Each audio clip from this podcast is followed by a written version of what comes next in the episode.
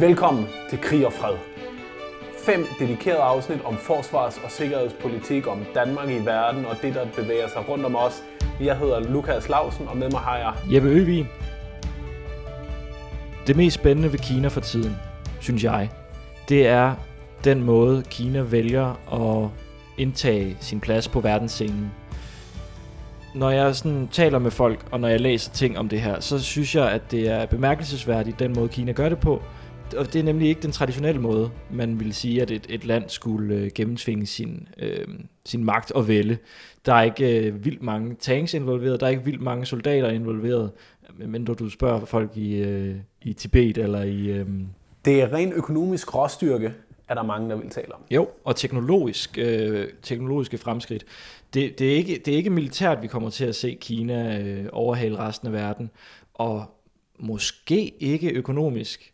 Den, øh, den, den kan vi i hvert fald høre mere om i øh, mit interview om lidt, men teknologisk, der kommer Kina formentlig til at spille en væsentlig rolle i fremtiden, fordi Kina kan gøre det, som man måske godt kunne misunde lidt. Mm. Man kan i hvert fald Fra sætte, politisk side, Ja, hvis man- man nu var politisk øh, magthaver. Ja, hvis man ikke skal spille efter regler, der hedder øh, demokrati eller øh, menneskerettigheder, så kan man, Retsstat og lige lov og den slags. ja, så kan man øh, i hvert fald gøre, hvad man sætter sig for. Og øh, Kina spiller det lange spil. Så hvis man øh, beslutter sig for at øh, lave et øh, gennemgribende overvågningssystem, der skal vurdere hver enkelt øh, borger i landet, På alle mulige handlinger, lige fra om man smiler til øh, hinanden, om man går over vejen, om man betaler sin husleje til tiden, om man øh, møder til tiden på jobbet, om man... det er jo i virkeligheden en slags trustpilot, men til mennesker. Ja, altså det er jo, øh, det er jo vanvittigt øh, dystopisk i virkeligheden, vil, vil, vil, vil mit argument i hvert fald være, min, min holdning til det her. Men sikkert også vanvittigt effektivt. Altså det, det, kom, Det kommer til at få nogle, øh, nogle, nogle upsides, som er underlige at tale om, fordi der er de her enorme øh, downsides med det også. Ja, det er i hvert fald en, øh, en udvikling, der kun kan foregå i et samfund, måske kun kan foregå i et samfund, som har så grundlæggende anderledes værdier, end øh, de vestlige, frie, demokratiske samfund har.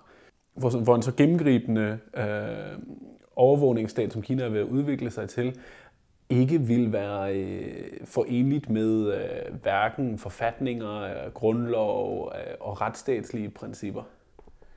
Men det skal vi snakke om i øh, det her afsnit. Jeg synes, det er, en, det er en ret interessant tanke, fordi i international politik taler man meget om hard power, og man taler om soft power.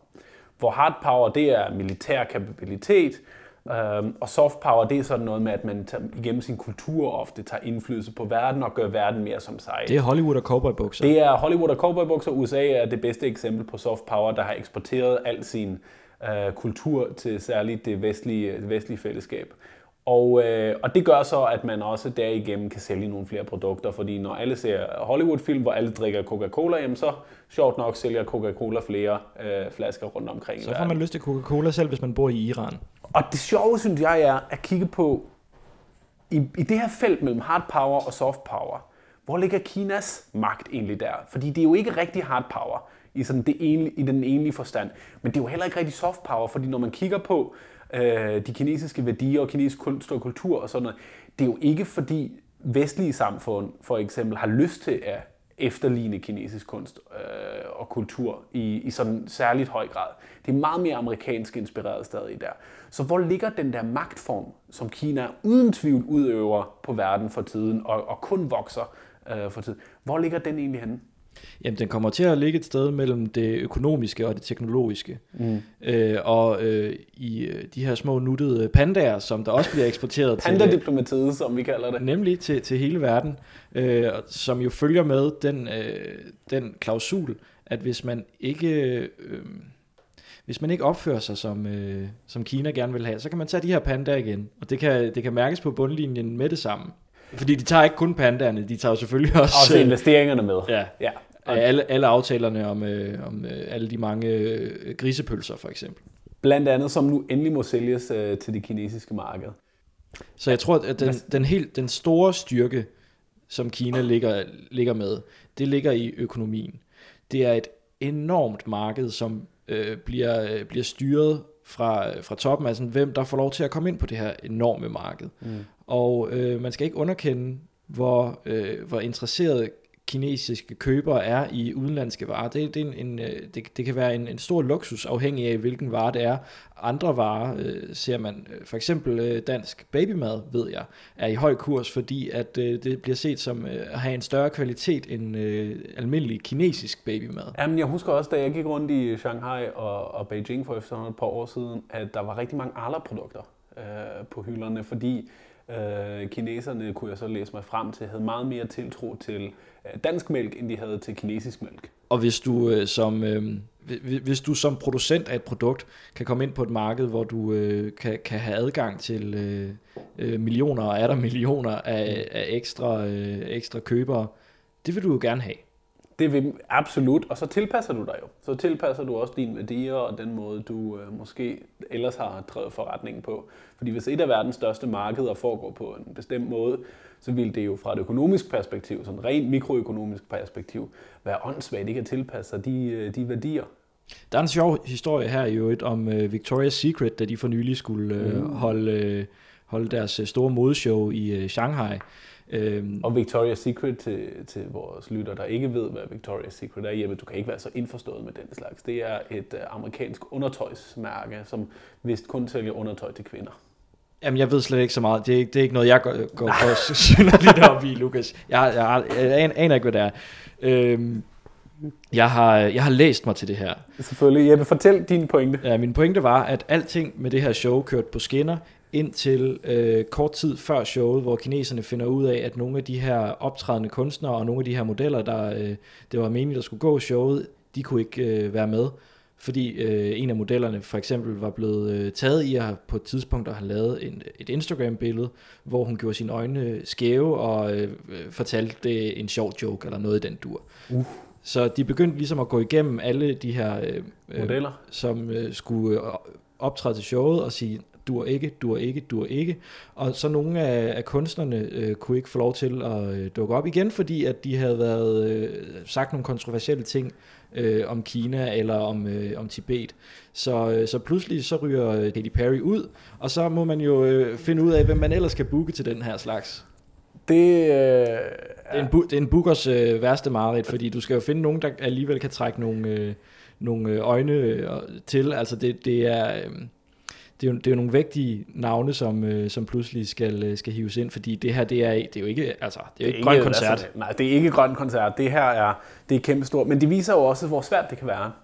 Det viser jo, hvor vanvittigt svært det får selv for en verdensomspændende koncern, milliardkoncern som den her, øh, kan være at forstå det kulturelle, forstå sådan den, øh, den, den anderledes, fuldstændig anderledes mentalitet forretningsmæssigt også, som der er i, øh, i sådan et samfund, hvor man egentlig skulle tro, at øh, en virksomhed som denne ville have gjort sig lidt, mere, lidt flere overvejelser, før man entrerede på markedet, og før man Men ser du... blandede sig i, øh, eller før man øh, prøvede at, at sætte øh, arrangementer som det her op i Kina. Jamen, og det er jo, det er jo netop det med, fordi at alting var jo klappet og klart.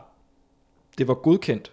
Mm. Men så finder man så ud af fra kinesisk side, kort tid før, at øh, man er nødt til lige at vride armen rundt på, på Victoria's Secret alligevel. Øh, det er en ren magtdemonstration. Og Victoria's Secret øh, kysser så at sige øh, ringen og siger, okay, vi... Øh, Tilpasser os, vi lægger os ned, vi, vi vil bare vi, gerne sælge. Præcis, vi gør som vi siger, så vi kan få lov til at øh, sælge vores undertøj til, ja. til kinesiske kvinder og øh, mænd, der giver dem i gave. Ja.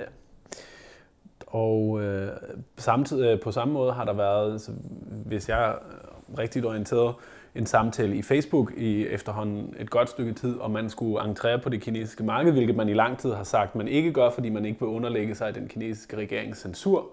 Øhm, men nu er der så begyndt at være meget mere alvorlig snak om, om man måske bare skal makke ret, efterleve de der regler om censur, øh, for så at få lov til at køre Facebook lovligt i, øh, i Kina, fordi indtil videre er det øh, blokeret af den kinesiske regering. Mm, og det er jo ikke bare censur, det er jo også øh, det her, overvågning. Præcis, overvågning. Ja. Øhm, de, noget, de skal udlevere alle, øh, alle kom, øh, kommunikationer, for eksempel.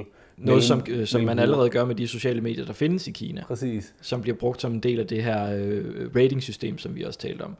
Okay. Øhm, men hvor øh, Kina bevæger sig hen på, øh, på den store scene, økonomisk og militært, og hvilken indflydelse Kina får i sin egen region, men også her i Vesten, det kan du høre om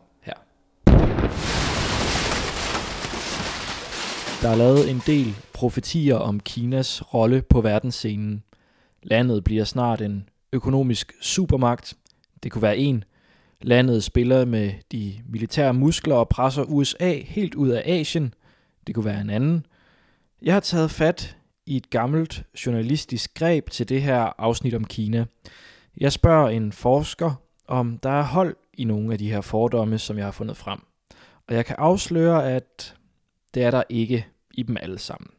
Der har der været ganske meget fokus nogle år på, at Kina år efter år udvidede sit øh, militærbudget. Uh, det var jo tocifrede øh, vækstrater, man så. Uh, man så også Kina agere mere selvhævdende i nogle af de territorialstridigheder, som de har med deres naboer.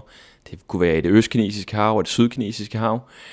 Så der har været en periode, hvor der var meget fokus på, at Kina øh, optrådte mere selvhævdende på nogle af de her arenaer. Det her er Andreas Bøje Forsby. Han er Ph.D. ved Nordisk Institut for Asienstudier. Jeg vil sige, øh, hvis man nu starter med det sydkinesiske hav, så har der jo faktisk været relativt stille. Øh, ikke så høj bølgegang, som vi var vant til frem mod midten af 2016. Øh, så lige præcis der øh, kan man sige, der er relativt ro på, der er ikke nogen grund til måske at, at ligefrem være alt for bekymret. Men er, der er måske alligevel også nogle tendenser til, at tingene kunne øh, eskalere øh, lidt ud af kontrol, også i det sydkinesiske hav, på grund af den der strategiske rivalisering, vi ser mellem USA og Kina, der sådan griber om sig i øjeblikket. Ja, altså, øh, den, det sydkinesiske hav har været præget af to typer af konfliktpotentialer, kan man sige. Det ene handler om øh, de territorielle stridigheder, som øh, har pågået i mange år mellem Kina helt primært på den ene side, og en række sydøstasiatiske stater på den anden side. Filippinerne, Vietnam, øh, Malaysia, Brunei øh, og øh, Taiwan i øvrigt også. Øh, de territoriale stridigheder har ført til en række episoder, kan man kalde dem, hvor Kina i kraft af, at de har udvidet deres øh, maritime kapacitet, altså deres evne til at processere magt ud i det sydkinesiske hav, har Kina kunne, hvad skal vi sige, sætte sig, øh, eller øh, hvad skal vi sige, fremføre nogle af deres øh, territorialkrav noget hårdere, noget mere kontant end, end tidligere. Det har så givet sig udslag i nogle episoder, hvor kineserne har forhindret nogle af de andre lande i at udnytte deres retmæssige, og når jeg siger retmæssige, så mener jeg i forhold til øh, FN's havretskonvention, deres retmæssige adkomst til de ressourcer, der er under havbunden. Um, det har også gjort, at Kina i nogle tilfælde har hvad skal vi sige, forsøgt at sætte sig på nogle af de øh, stridspunkter, der har været, altså stridspunkter, som mener jeg, for eksempel var der en episode mellem Filippinerne og Kina, øh, hvor de to parter var givet i en form for øh, konflikt omkring det, der hedder Scarborough Shoal, og hvor øh, det endte med, at kineserne ligesom satte sig på denne her meget strategisk øh, velplaceret øh, klippe øh, rev, kan man næsten kalde det, øh, i det sydkinesiske hav. Der har også været andre episoder, hvor kineserne for eksempel har øh, taget en af deres øh, en, sådan en olieboreplatform og ført den ind i nogle af de områder, som, som nabostaterne i højere grad må øh, siges at kunne gøre krav på. Altså nogle af de farvande, som ligger inden for det, som i det her tilfælde, vi taler om, var øh, Vietnams eksklusiv økonomiske zone. Det er sådan noget, der bliver defineret i forhold til FN's øh, havretskonvention, hvem der har ret til, hav, øh, til havressourcerne. Så, så simpelthen at øh, taget olien fra næsen af vietnameserne? I det her tilfælde handler det mere om at lave nogle prøveboringer, øh, end decideret stikke snab ned ja. og, og udvinde ressourcerne. Men øh, igen meget kontroversielt, det var noget, der udspillede sig i 2014. Uh, og så havde vi en række andre uh, episoder. Uh, nogle gange var, var de måske også affødt af, af nogle af de andre aktører. Det var ikke kun Kina, der var selvhævdende, selvom det primært var Kina, fordi Kina er den største aktør i området. Men alt det her, det uh, låede ligesom af, kan man sige, efter den havretsdom, som uh, kom øh, i juli 2016, hvor øh, en special, øh, et specialtribunal tribunal under voldgiftsdomstolen i Haag øh, øh, lavede en domsfældelse, hvor i det fremgik, at Kinas adfærd i det sydkinesiske hav havde været alt for selvhævdende, den havde været uden den fornødne hjemmel i FN's havretskonvention, og øh, at øh, Kina dermed i højere grad skulle øh, øh, sørge for at, og respektere de andre landes øh, retmæssige øh, øh, muligheder i det sydkinesiske hav. Og det blev sjovt nok ikke, øh, hvad skal vi sige, fuldt op af øh, en yderligere konfrontation mellem de her lande og, og Kina, fordi der samtidig skete en række andre ting, øh, stort set i samme øjeblik. Nemlig for det første, at Filippinerne fik en ny præsident, øh, Rodrigo Duterte, som viste sig at være mere interesseret i at gøre sig lækker, for nu at sige lidt populært over for kineserne, og tiltrække kinesiske investeringer øh, på Filippinerne. Øh, og på den anden side så man også nogle, nogle øh, skift i magteliterne i Vietnam, der gjorde, at de også i højere grad trak følehornene til sig. Øh, og frem for alt begyndte en række staterne også i stigende grad at blive bekymret for, om man måske kunne være sikker på, at USA også ville være der til at bakke dem op, øh, de her små stater, hvis, hvis der var behov for det på den længere bane. Og med, med præsidentskiftet så senere på året, altså i november 2016, øh, altså hvor præsident øh, Trump i hvert fald bliver valgt, øh, han tiltræder så 1. januar 2017, øh, har der for alvor været en tendens til, at, at øh, småstaterne ikke simpelthen stoler på, at USA vil være der for dem, hvis det endelig skulle komme til en eller anden større konfrontation. Så flere af de her småstater har i højere grad orienteret sig mod de nye strømninger, om så må sige, og, og i den forstand måske øh, læs skriften på væggen, at øh, det ikke giver mening at stå helt så hårdt på, på sine krav, øh, selvom de øh, skulle have den fornødne hjemmel i FN's havretskonvention. Ja, så, så lader man øh, klippeøer være klippeøer og prøveboringer være prøveboringer, fordi man vil være gode venner med sin, sin store nabo. Ja, og det er der da også en, en øh, vis ræson i. Samtidig kan man sige, at øh, kineserne også forsøgt at række hånden øh, ud lidt mere end, end tidligere. Altså forsøgt i højere grad at og øh, slå på øh, tromme for at få indført et såkaldt øh, juridisk bindende adfærdskodex for, hvordan man opfører sig i de øh, territorialstridede, i hvert fald i, i det sydkinesiske hav. Øh, og der må man sige, altså set fra mit perspektiv, så er det en, en bevidst strategi for kineserne, som går, går mere ud på at trække tiden ud, indtil man på et eller andet tidspunkt står så stærkt uh, i det sydkinesiske hav, at uh, de her små stater må simpelthen mere eller mindre erkende, uh, at det er et fair kompli, altså at det er kineserne, der har strategisk kontrol over, over øh, nu er det især Scarborough Shoal, som vi snakkede tidligere, og så Spratly-øgruppen, som har været øh, stridens kerne i de her territoriale stridigheder.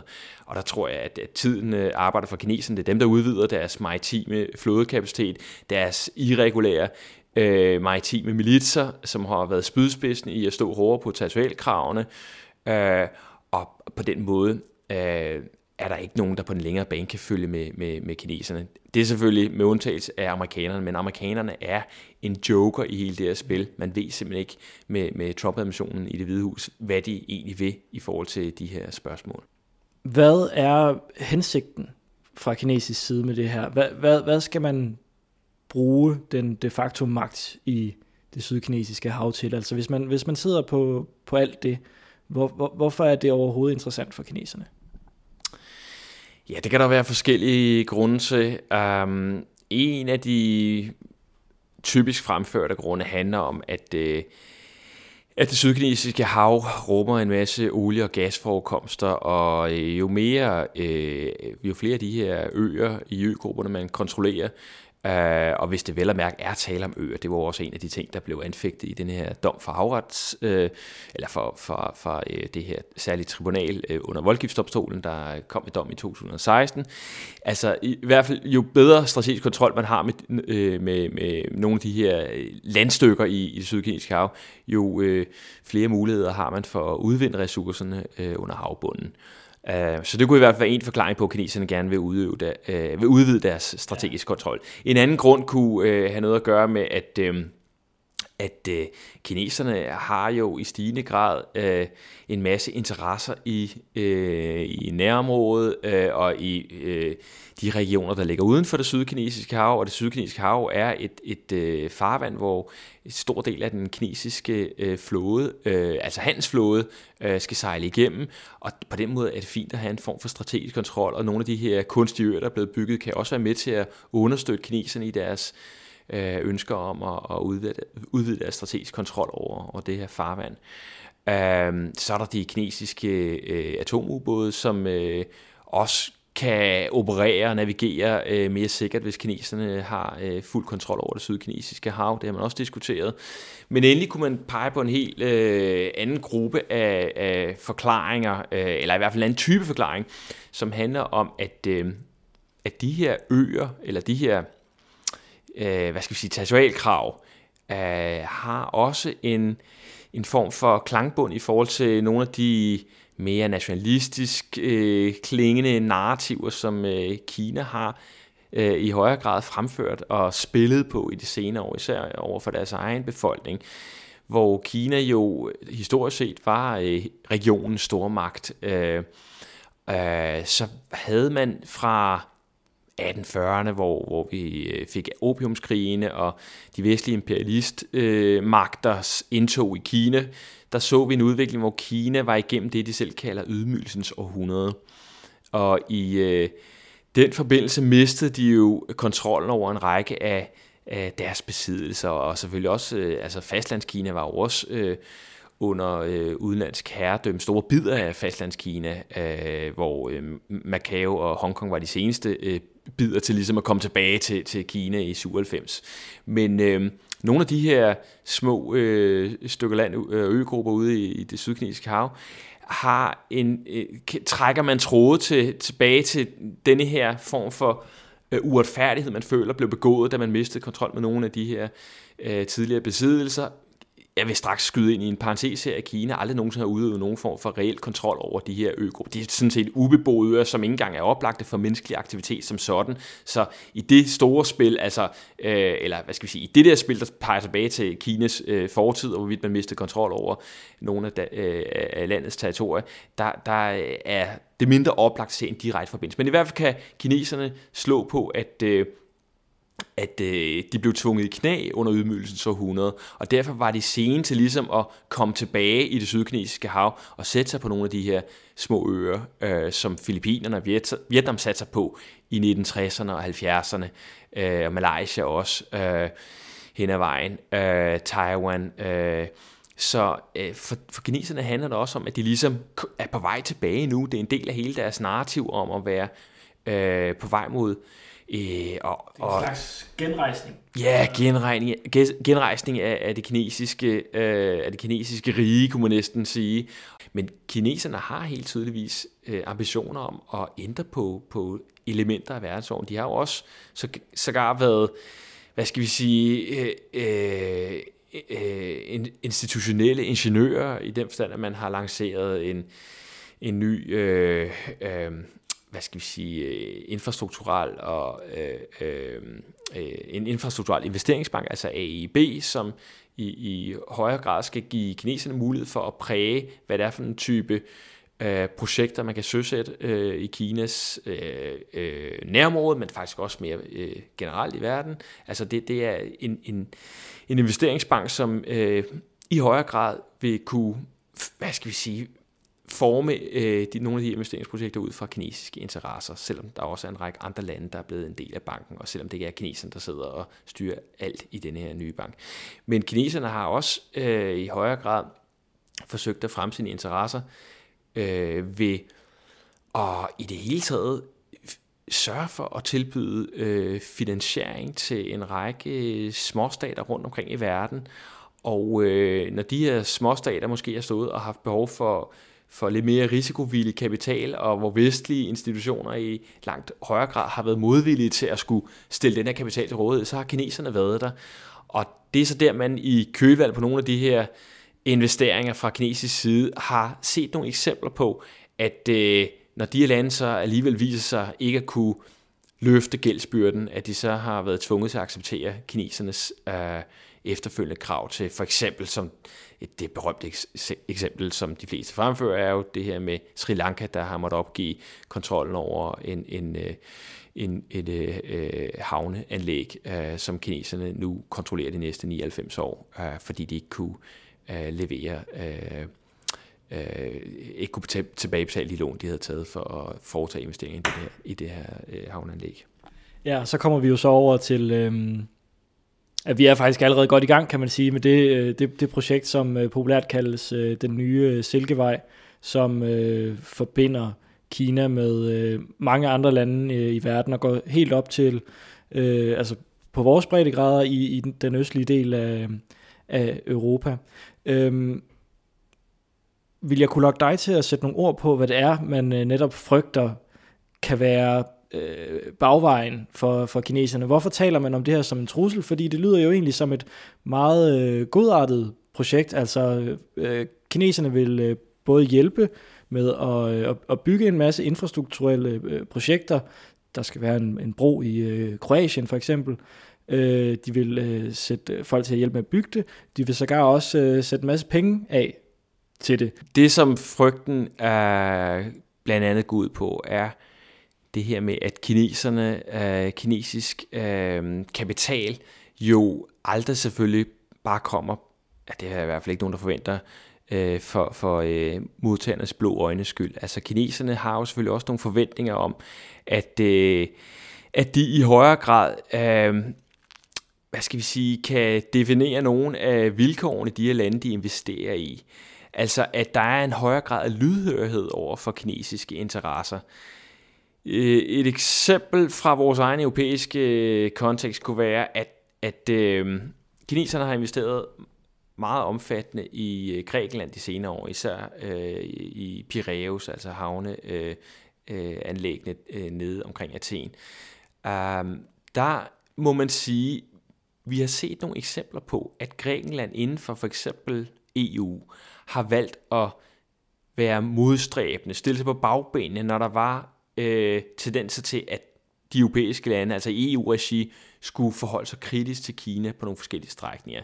De mest oplagte eksempler handler om kritik af menneskerettighedskrænkelser i Kina, hvor især Grækenland, men faktisk også Ungarn og, og også Kroatien i, i det enkelte tilfælde i hvert fald, øh, som er kommet offentligheden til kendskab, har forhindret øh, EU i at gøre fælles front mod Kina på nogle af de her områder. Og det, det er jo den slags øh, situationer, man har en, en øh, frygt for, at, at øh, Kina ligesom køber sig til indflydelse i nogle af de her mindre lande, hvor der er en, en øh, parathed til at acceptere kinesisk finansiering af nogle infrastrukturelle projekter, og hvor kineserne omvendt har en forventning om, at de her småstater, som det jo er i forhold til Kina, øh, i højere grad er lydhør over for kinesiske interesser. Og den, den del af frygten tror jeg sådan set er reelt nok. Og det er jo også derfor, man har diskuteret, også i en dansk sammenhæng, øh, hvad det kunne betyde, hvis, hvis Kina begyndte at investere øh, mere øh, omfattende i ikke så meget Danmark, øh, eller i hvert fald...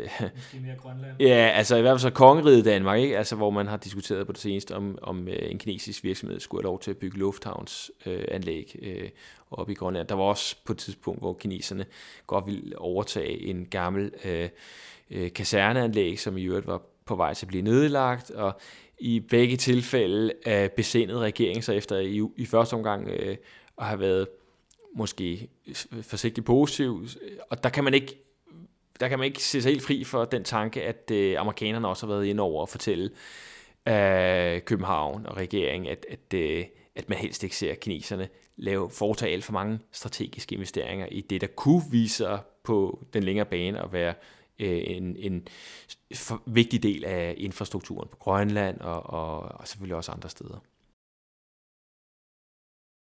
Så har vi fået etableret nogle af de emner, som det her det handler om. Særligt det sidste, det her med øh, den nye Silkevej, er værd at bide mærke i.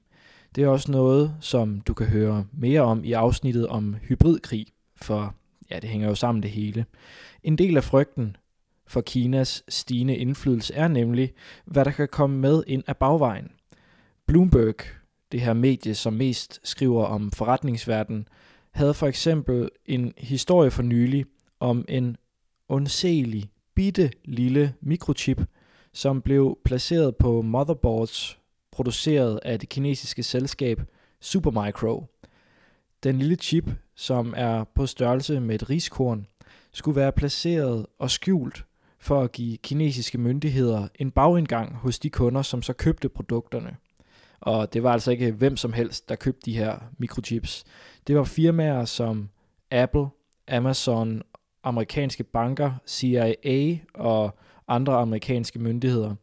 Chippen skulle være blevet opdaget, da nogle produkter skulle undersøges af en tredjepart tilbage i 2015. Alle de involverede i sagen har naturligvis benægtet, men Bloomberg holder altså stadig fast på, at de anonyme kilder, som skulle have behandlet sagen på vegne af den amerikanske stat, altså taler sandt.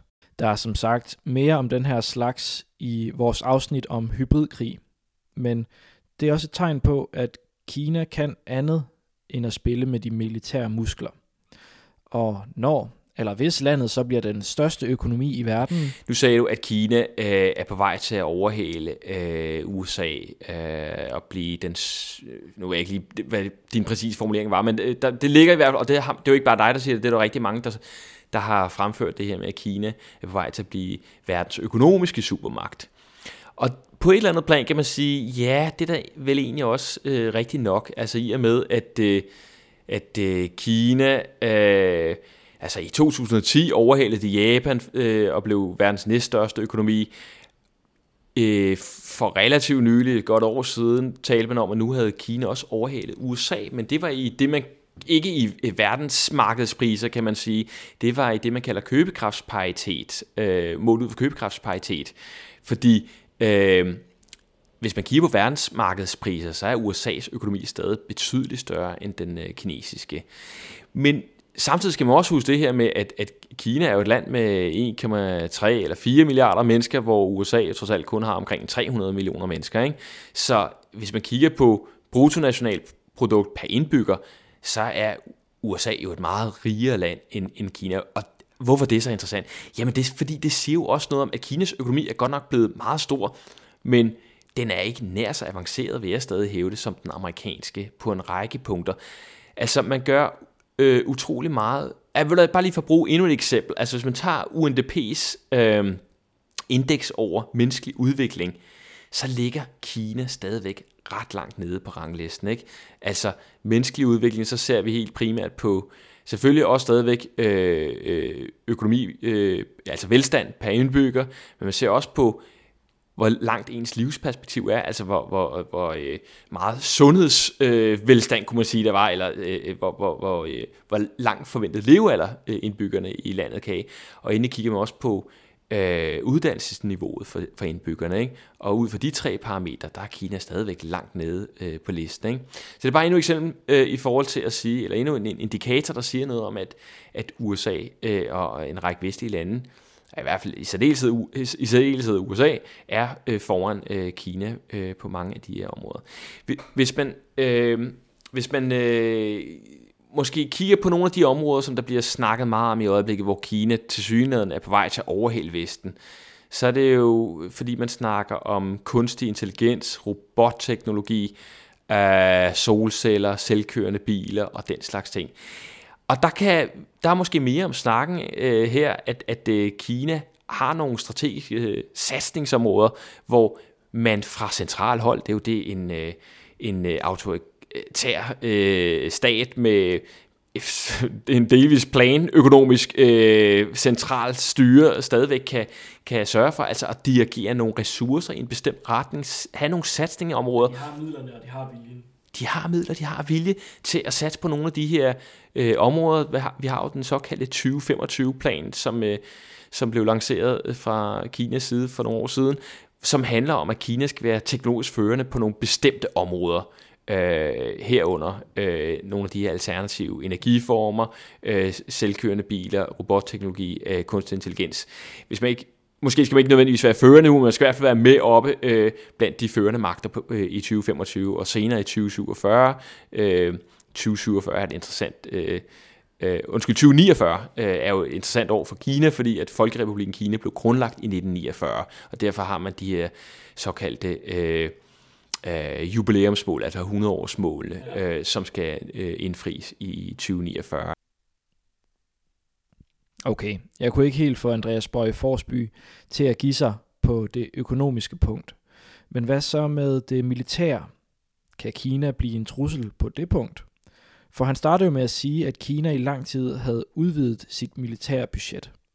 Øh, uh, en hver stormagt vil jo gerne have en såkaldt uh, nuclear trident, altså de vil gerne have selvfølgelig nogle, nogle ballistiske missiler, der kan ramme fjendens mål, øh, affyret fra, fra hjemlandet. De vil gerne have nogle strategiske bombefly, der kan nå fjendens mål, og så de her atomubåde, som i virkeligheden er hjørnestenen, fordi de kan dukke op hvor som helst i princippet. Det er ligesom adgangsbilletten til at sidde med ved bordet. Ja, i, i stormagternes klub, ja. Man kan sige, at de kinesiske bombefly vil, hvis vi nu taler om den strategiske rivalisering, som vi ser udfolde sig i stigende grad mellem USA og Kina, man kan sige, at de kinesiske bombefly vil aldrig kunne nå frem til, til øh, USA. Det er de simpelthen ikke avanceret nok til. Øh, deres øh, ballistiske, øh, altså interkontinentale ballistiske missiler, vil måske kunne nå det amerikanske fastland. Altså, de, Kina har jo ikke udviklet noget voldsomt stort arsenal af dem, og amerikanerne øh, er generelt dygtige til efterretningsvirksomhed, og vil måske kunne tage dem ud i et first strike, hvis, hvis det endelig kom til den slags eventualiteter, kan man roligt kalde dem. Så derfor bliver atomubådene selvfølgelig desto vigtigere i den samlede ligning i forhold til den her Nuclear trident. Og øh, øh, derfor er det også vigtigt for Kina at øh, kunne øh, operere relativt frit øh, med de her atomubåde. Uh, og man, der er ikke nogen tvivl om, at amerikanerne de tracker de her, altså de forfølger de kinesiske atomubåde med deres lydløse, uh, meget avancerede uh, amerikanske uh, uh, angrebsubåde. Og uh, der er det en del af hele det her spil, altså hvor er det, kineserne skal kooperere fra fremtidigt med de her atomubåde. Altså indtil nu har de deres base ved Hainan-øen syd for Kina, uh, og øhm, der, der kunne måske være tale om at flytte en ubådsbase ud til, til nogle af de her nye strategiske øh, kunstige øer, man har bygget. Uh, det er i hvert fald noget, der er blevet diskuteret tidligere. Mm. Der er, altså, hvis jeg skal sige det øh, ud fra, hvad jeg ellers har kendskab til det våbenteknologiske forspring, USA har til Kina, så vil jeg sige, nej, altså kineserne kan ikke følge med amerikanerne. Altså jeg synes, det bedste eksempel kommer fra fra øh, den her nye klasse af, af hangarskib, som amerikanerne er ved at lancere, altså General Ford-klasse øh, øh, hangarskibene, som øh, bruger elektromagnetisk katapulteringssystem, øh, og som er super moderne på alle punkter, hvor kineserne jo også er i gang med at lancere og søsætte deres øh, nye øh, Øh, øh, hangarskibe, altså hvor de indtil videre har sat øh, to i søen. Det ene er ikke operationsstueligt endnu for alvor, men er dog blevet sat i søen. Øh, og det er jo baseret på gammeldags teknologi. Altså de bruger sågar de her Øh, skibakker, kunne man næsten kalde dem, ikke? altså hvor fløene skal op over et, et lille øh, bump på, på øh, dækket for at kunne komme op i, i luften. Ikke? Og det vil sige, så kan man ikke laste dem så tungt, man kan ikke putte de fornødne, øh, den fornødne ammunition på, man kan ikke give flyene nok brændstof på, så kan de ikke flyve så langt fra, fra uh, Liaoning, uh, hangarskibet, som er det første, der indtil videre er i stand til at operere uh, rundt omkring uh, Kinas farvand. Man har i øvrigt slet ikke opbygget de fornødne hjælpeeskadroner, øh, der, der gør, at, at Liaoning øh, for alvor er en strategisk øh, hvad skal vi sige, rivaliseringsmulighed i forhold til USA. Man har heller ikke den fornødne øh, basekapacitet rundt omkring i verden. Der skal man også huske på en ting her, nemlig at, at det, USA har jo hundredvis af baser rundt omkring i verden, altså militærbaser, hvor øh, Kina indtil videre har bygget en enkelt, nemlig Djibouti, som de... Øh, øh, altså sådan set ikke engang kalder en, en øh, militærbase, men mere et logistisk støttepunkt, især for deres øh, antipiraterioperationer øh, ved, ved, den, ved, ved bugten ved Aden, øh, altså ud for Somalias kyst.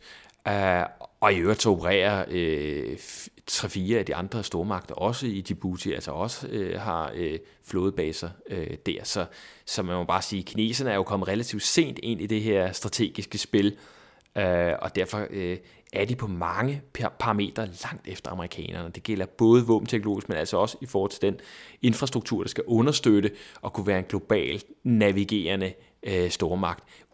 Kina kan kun operere for alvor inden for deres egen region, i deres egen tilstødende øh, farvande. Knap og nap i det indiske ocean, kan man sige, for Kinas vedkommende, selvom de er begyndt at, at fare lidt mere øh, rundt der. Øh, men det er helt primært det sydkinesiske hav, det østkinesiske hav og det gule hav, at kineserne kan med god ret sige øh, at være en, en maritim stormagt. Derudover har de ikke øh, de store muligheder for at agere en øh, maritim stormagt.